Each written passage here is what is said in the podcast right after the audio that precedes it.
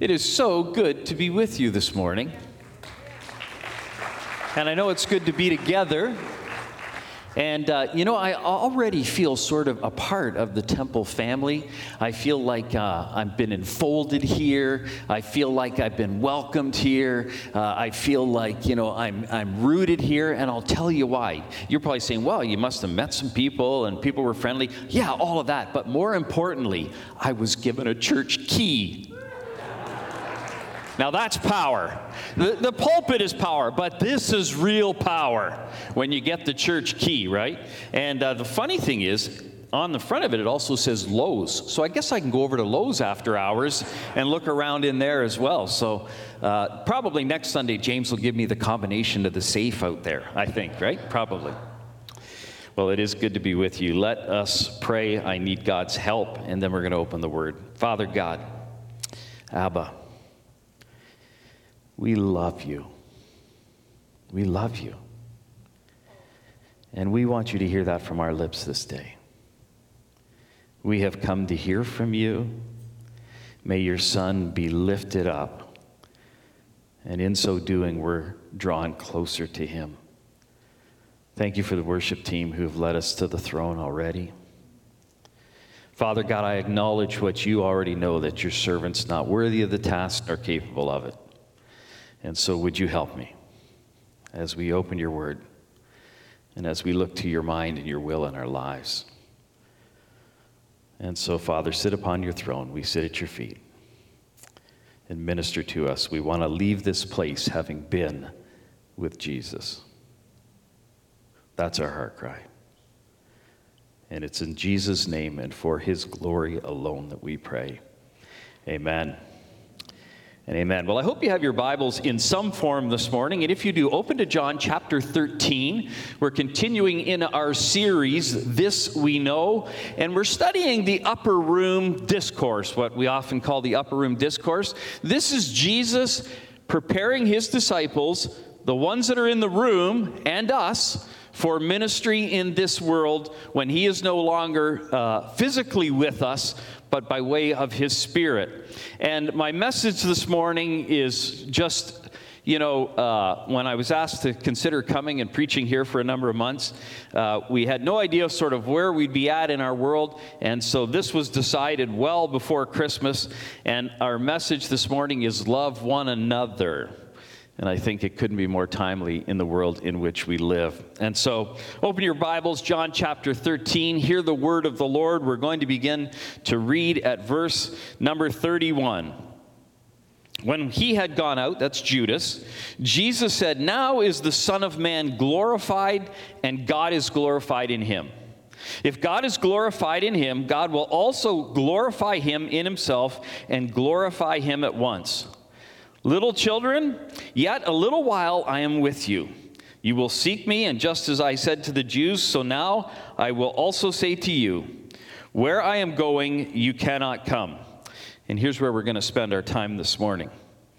Verse 34 A new commandment I give you, that you love one another. Just as I have loved you, you also are to love one another. By this, all people will know that you are my disciples, if you have love for one another. This is God's word. Amen. Amen. You see, Jesus perfectly revealed the Father to the human experience. In Jesus, we see exactly about the Father what the Father wanted us to see perfectly. And as we get started this morning, I just want us to set the stage and to show you something of the richness of God's Word and the humanness of His followers. So just look ahead to chapter 14, if you would, there, and look at verse uh, number 8. And a simple verse, you know the verse. Philip said to him, This is to the Lord Jesus. Lord, show us the Father. Lord, show us the Father. And it is enough for us. In other words, Philip says, Jesus, just show us God. If you show us God, man, that'd be awesome.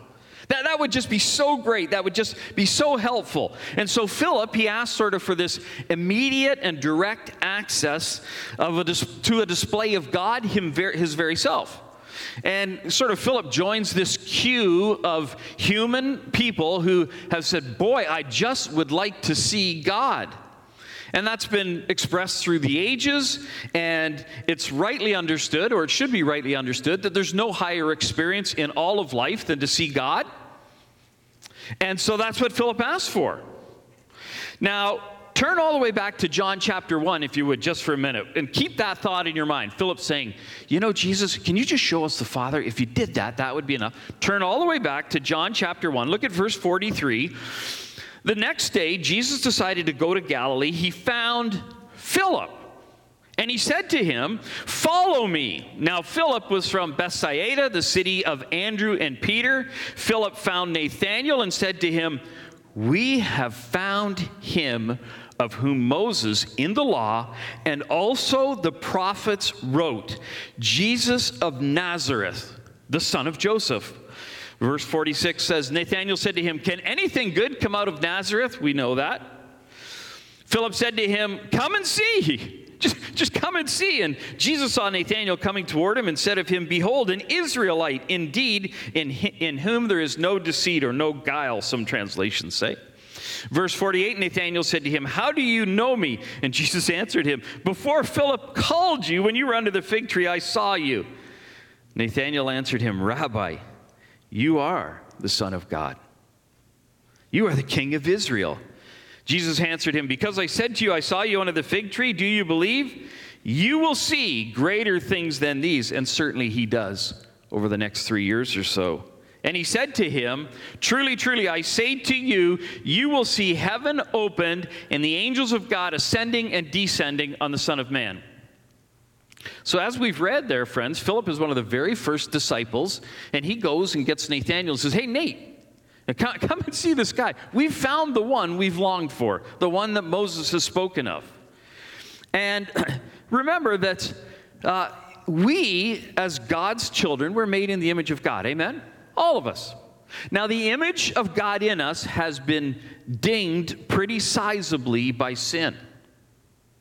And we all yearn, just as Philip did, for that imago Dei, that image of God. Boy, we just want to see God. Well, some days we can see God in us in greater or lesser extents, right? But, but that's been the heart cry. Remember, Moses said back in Exodus, God, Show me, show me your glory, remember? But all that Moses could handle was the trail of God's glory. He would just be overwhelmed by God's glory. Sometimes people say to me, You know, Pastor, when I see, when I meet God, I'm going to ask God why he made mosquitoes. You know? And I say, No, you're not. Because when you see God, you're going to fall on your face and you're going to worship. And you're going to say, Holy, holy, holy Lord God Almighty, it's better than I could have ever imagined. Right? But we want to see that image of God, that glory of God. And so when Philip asked this question three years later, after seeing all of these things happen, right? All of the miracles and hearing the teaching and all of that, you can almost sense in Jesus' voice a sense of disappointment. Jesus said to him, Philip, oh man, have I been with you so long and you still do not know me? Philip, whoever, listen carefully, whoever has seen me has seen the Father. How can you say, Show us the Father? Now, if you want to see what God looks like, friends, I give you that little opening. If you want to see what God looks like, you look to Jesus. You want to know what God's like? You look to Jesus. Jesus is not an avatar of God developed by some angelic computer program writers in heaven. Jesus is God. John 10 30. You should know this verse. I and the Father are, does anybody know? One. We're one. We're lockstep together. God is glorified in Jesus. That's what we've just read. How is he glorified? He's glorified in his obedience, his sacrifice, his death, his resurrection, which I might add are all one package. and then ultimately his exaltation. And Jesus is glorified in him. And now he's in the, he, he, he demonstrates the eternal essence of God. Now he enjoys the eternal presence of God. And so when we look at Jesus, we see the Father's glory. And so now, as we enter into the heart, the very heart of this farewell teaching, listen carefully, Temple. This is God speaking. This is God speaking. And, and, some people have a greater sense of that, you know, they have a greater sense of God telling them to do things. I have a friend of mine that he, he seems to, you know, God speaks to him audibly. I don't, I don't question it. I guess he does. You know, I, have there's been times at night, you know, I'm lying in bed and I think God's speaking, and then I, oh, no, no, that's too much Chinese food. You know, something's happening inside of me. But some people really have that experience, right? And sometimes people say, you know, I really wish God would speak to me. He is. Right here is God speaking to you. He's speaking to you right here, as if your name was written in this. God is speaking in a very real way. Verse 33 Little children, yet a while I am with you. You will seek me. And just as I have said to the Jews, so now I say to you, where I'm going, you cannot come. And that concept, friends, we're going to look at in just a couple weeks. And then from verse 33 on in chapter 13, Jesus is very carefully preparing his disciples for life in his physical absence. If you are a follower of Jesus, if you're a follower of Jesus, raise your hand. Just raise your hand. Okay, hold it up. Okay, and I want you to say this. Go along with it, okay? I'm from Cambridge. I'm not even from Sarnia. Go along with it. Okay, I want you to do this. Hold your hand up like this and do this. Say, God is speaking to me. Say that. God is speaking to me. He's going to speak to you right now. He's going to speak to you in a clarion voice as his people. Are you ready? Let's read again what he says. A new commandment I give to you that you love one another. Just as I have loved you, you are also to love one another. Verse 35 Still God speaking. By this, all people will know that you are my disciples if you have love one for another. And I'd like to propose this morning that these two verses, friends, are world shaking, culture creating, heart piercing, life anchoring, game changing verses for God's people. Let me give you a new commandment. Love one another in the same way I've loved you. A new commandment. Love one another in the same way I've loved you. A new commandment. Love one another in the same way I have loved you. You need to memorize that verse so you can manifest that verse in your life. Now, you may say, okay, Steve, I know that, uh, I know it's God's, I know Jesus is speaking to me here, but and I agree with the love one another and everything, but I, you know, here at Temple, we got some annoying people, right? In fact, what? Just shout out some of the names of some of the annoying people. I'm kidding. Oh, I heard a woman say her husband. Okay, I heard that one. Okay, no, I'm kidding. I'm kidding. And, maybe you're sitting there saying, "Well, I can't think of anybody who's annoying." Maybe it's you, actually. Then, you know. It's...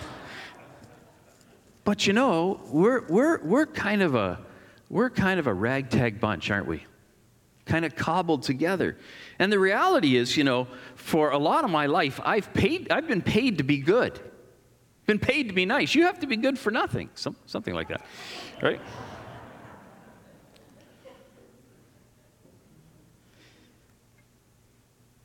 In the Latin Vulgate, this new commandment, if you've ever had to endure studying Latin, is mandatum novum, which is where we get the term Maundy Thursday. Have you ever heard that term? Some of our Presbyterian friends and others celebrate that more than we Baptists do. But new here is quite different. It's quite different here. Um, you could say, well, y- yeah, new commandment. That, that doesn't seem right because, uh, you know, if you're a student of the Bible, you'll know that just a couple days before this event, Jesus is teaching, probably in the temple. And he's asked, you know, what is the greatest commandment? And he says, You shall love the Lord your God with all your heart, soul, mind, and strength. You know that? And you shall what? Does anybody know the second part? Love your neighbors. So hold on a second, Jesus. Is that really new? How can it be new? Well, it is new.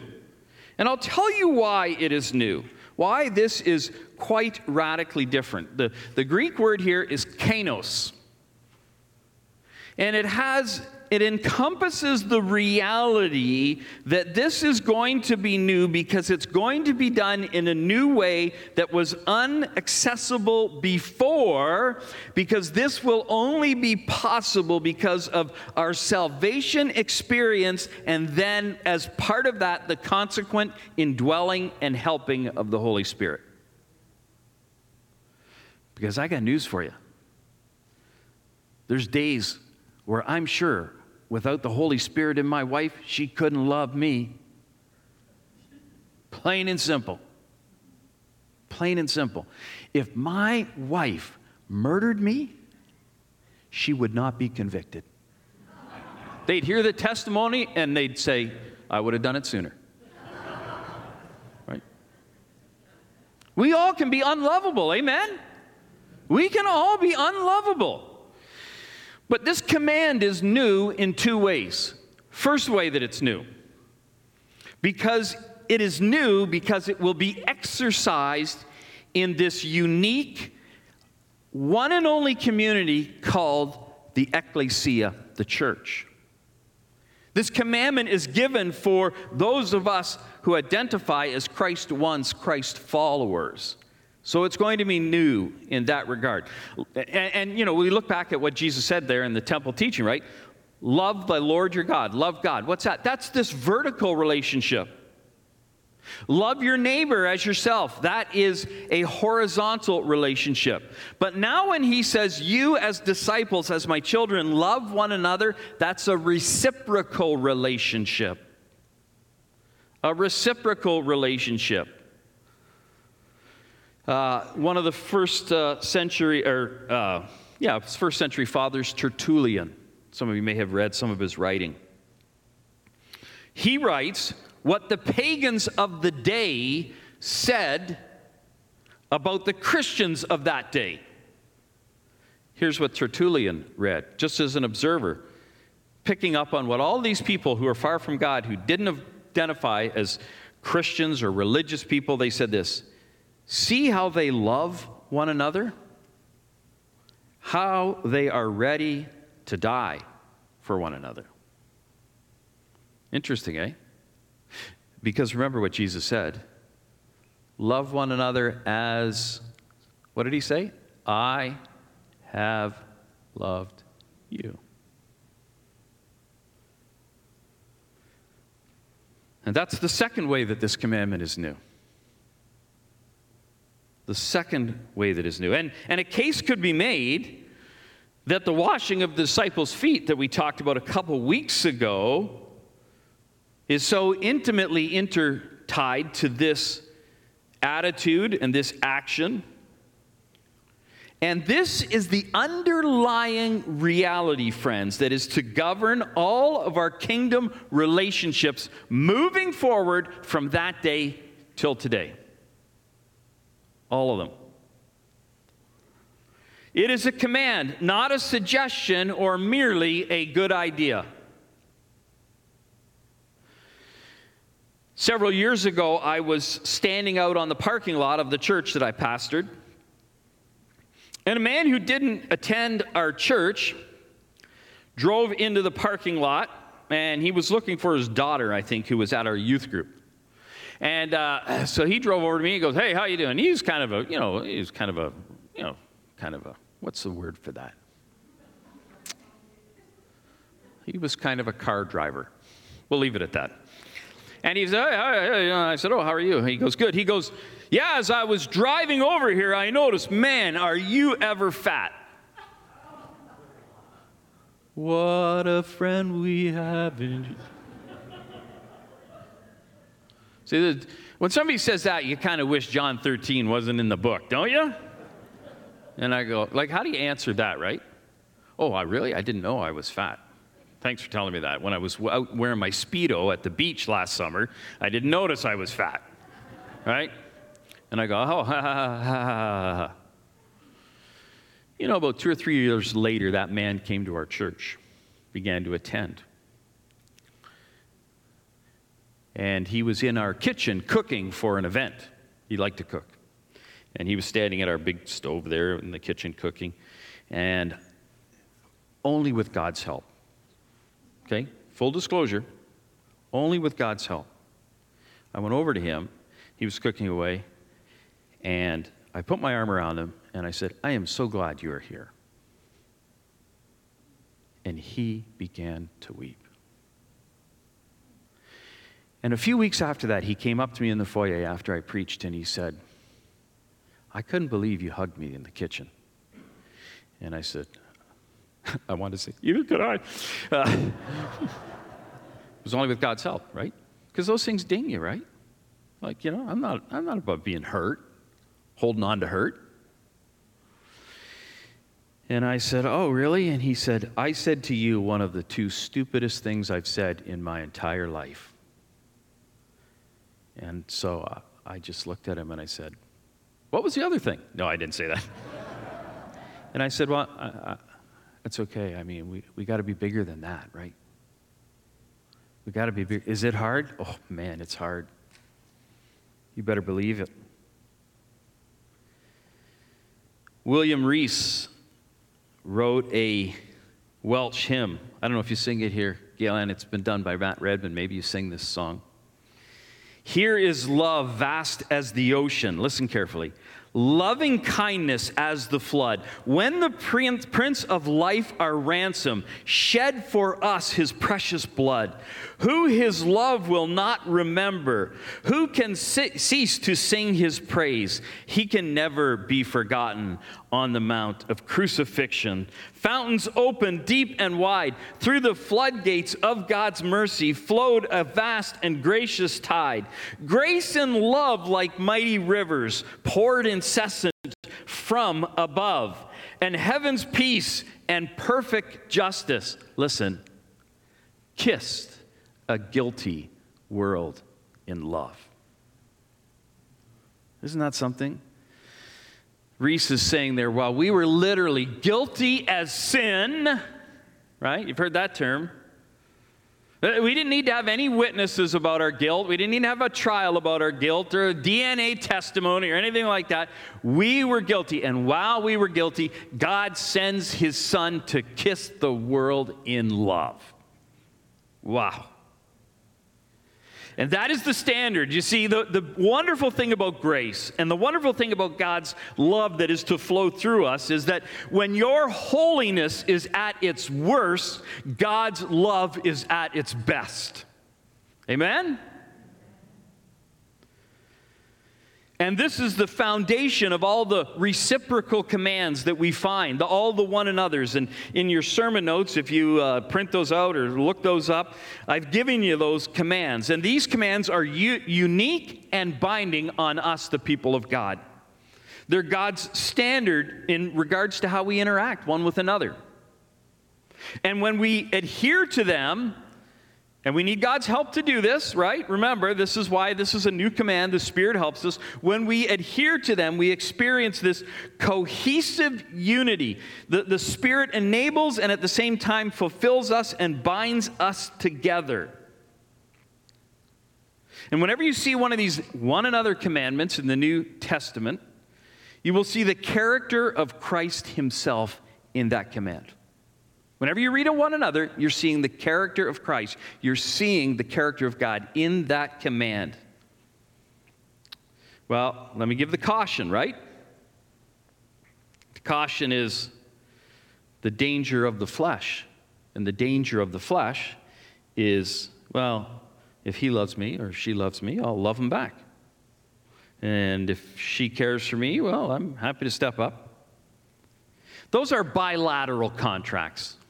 That's not the reciprocal command that Christ is giving here.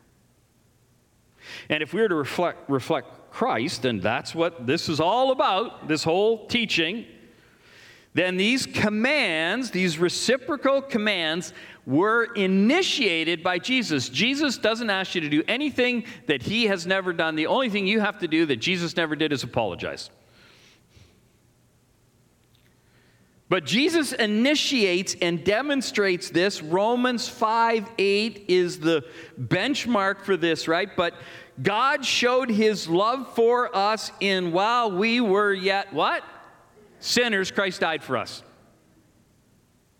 See, that, that's not reciprocal. That, that's not bilateral. Well, you know, if, if they're good, uh, Father, I'll, I'll go to the cross for them. No, no, no. While we were yet sinners, right? Christ shows God's love for us and he dies for us. It's so incredible. It's so magnificent. And so the Spirit of God in us sparks a love that is not dependent, friends, on the actions of others. It's, it's motivated by a sense of one another's value to God and the imago Dei, the image of God in them. And these one another's contribute to and confirm my spiritual growth, right? When you live those out, they, they, will contribute to and they confirm your spiritual growth. They'll bring enabling and healing amongst the church family. And they actually bring protection to the church family. And they also encourage others to do likewise. And that commandment, Jesus tells us very clearly there, right? Very clearly. Look at verse 36. By this, all people will know that you are my disciples. I believe that that commandment, when it is fulfilled, provides the most powerful revelation of the risen Christ to the world. I really do. Um, a friend of mine started a church in Stone Mountain, Georgia. I lived in, I lived in Atlanta, Georgia, and then I lived in South Carolina for 11 years. I'm fixing to tell you about it. So, this friend of mine, he started a church in Stone Mountain, Georgia, and he saw this little uh, fundamental Baptist church that was kind of overgrown a bit. The weeds were growing, and he could tell it was a fundamental Baptist church. Do you know why? Because a true fundamental Baptist church, the worship center is a separate building from the building where they eat meals. They're always two separate buildings because you can't have fun in the worship center. So he saw this church was all overgrown, and his church was growing. He had started a year or two before, and they were in a daycare center. And he thought maybe we'll find a building. So he looked at this church, and he was, you know, he thought maybe they're, you know, maybe they're going out of business, maybe they're closing up. So he went right across the street from that church, and he knocked on the door of a house there, and he said to the man, "Do you know anything about the church?" He goes, "Yep." He says, "What can you tell me about it?" Here's what the guy said. He said, "I can tell you they fight all the time." That was that's what the guy said. I can tell you they fight all the time. And so my friend said, You ever go over there? He said, I only went once. He said, You did? Well, what motivated you? He said, The building was on fire. True story. True story. And he said, Oh, would you ever go again? If it catches on fire again, I'd probably go over. That was the testimony of that church. They fight all the time. Let me give you the flip side of Jesus' command here that this will demonstrate to the world. I grew up in a non Christian home. My parents weren't churchgoers, had no interest in church. And uh, a little brethren church up the street from us had a Sunday school bus ministry. Anybody remember Sunday school bus ministry? And so this man knocked on our door and said to my parents, Can we come and get your kids? And my parents said, Yeah.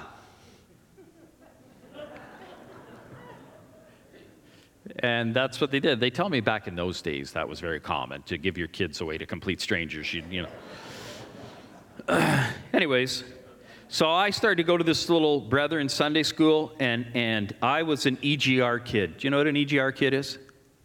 Extra grace required. I drove those Sunday school teachers crazy. I spent at least 50% of the Sunday school classes out in the hall from horsing around, fooling around. And see, I wasn't a church kid. So, like, if you're a church kid, you kind of got to put up with them, right? I was this kid that was, you know, being, you know, ferried in, driven in. And so I'd, I'd be booted out all the time. I'd get home. I'd get home. My mother would say to me, Well, how was the lesson? I'd been out in the hall. I'd say, Well, it was a bit muffled. but you, do you want to know something? They love me. they love me. Do you know when I went into full time ministry, the elder that prayed over me in a different church was the man that drove the Sunday school bus? Can you imagine? And I'm sure there were Sundays that some of those he, he was he was one of my Sunday school teachers at one point too. I'm sure they wanted to kill me. But you know what? That was a demonstration to this kid in an unchurched, unsaved home of the love they showed one for another, including me. And it totally changed my trajectory. It was so powerful to me, it was so beautiful. How will people know that we are of Jesus? Because we love each other. And I've come to learn that the roadblock in, evangeli- in evangelism, friends, is it's not our methodology. I really don't think it is. Because many people can resist a good argument, they can resist uh, rebuttals, they, they can resist all kinds of, of apologetic books and lectures. But here's what I have found love is hard to resist. It's so hard to resist. Now, how do you do this? And I'm done. How do you do this? Two things I want to encourage you with this morning as we close. The first one is this keep your heart big. Keep your heart big. Jesus had in his faith family a zealot, a tax collector, a naysayer, a couple of brothers who were wanting to be big shots, a traitor, a loudmouth fisherman, among others. And only a big heart could take all of those backgrounds and personalities and sins and love them to the end and to the fullest perfectly. Keep your heart big. Don't allow Satan to convince you, and Don prayed for this this morning, and I thought it was perfect. Don't allow Satan to convince you that your opinion is always right. And I don't mean on the things that we bang the table over, like, is that God's word or is Jesus God's son? I'm talking about the second, third, fourth tier stuff. Hold on to that stuff loosely. Don't have the hubris to think, well, I got this right, I got it figured out. Keep your heart big. And the second thing is to keep your heart soft. Keep your heart soft. Because you will get hurt and bumped and disappointed by God's people, just like Jesus did. Right? These guys he invests all this time in teaching miracles, walks the streets with them, eats meals with them, invests in them. And when he goes to the cross, what do they do? They desert him. Your heart is going to get dinged. And, and it's easy to allow it to get sort of cynical and bitter and hard, right? And I mentioned a week or two ago, that's where sensitivity to our own sin is so important to keep our heart soft. So keep your heart big and keep your heart soft. Amen? Amen. Love one another. When we love one another the way Jesus loved us, even unto death, you know what? Our message is magnetic, and the moving forward of the church is unstoppable. Let's pray. Father God, we love you. Father, we love you. Father, you are so good to us. Father, forgive us. We want to confess first. Forgive us when we haven't loved one another. And I'm guilty of that. There's been times when I've taken exception,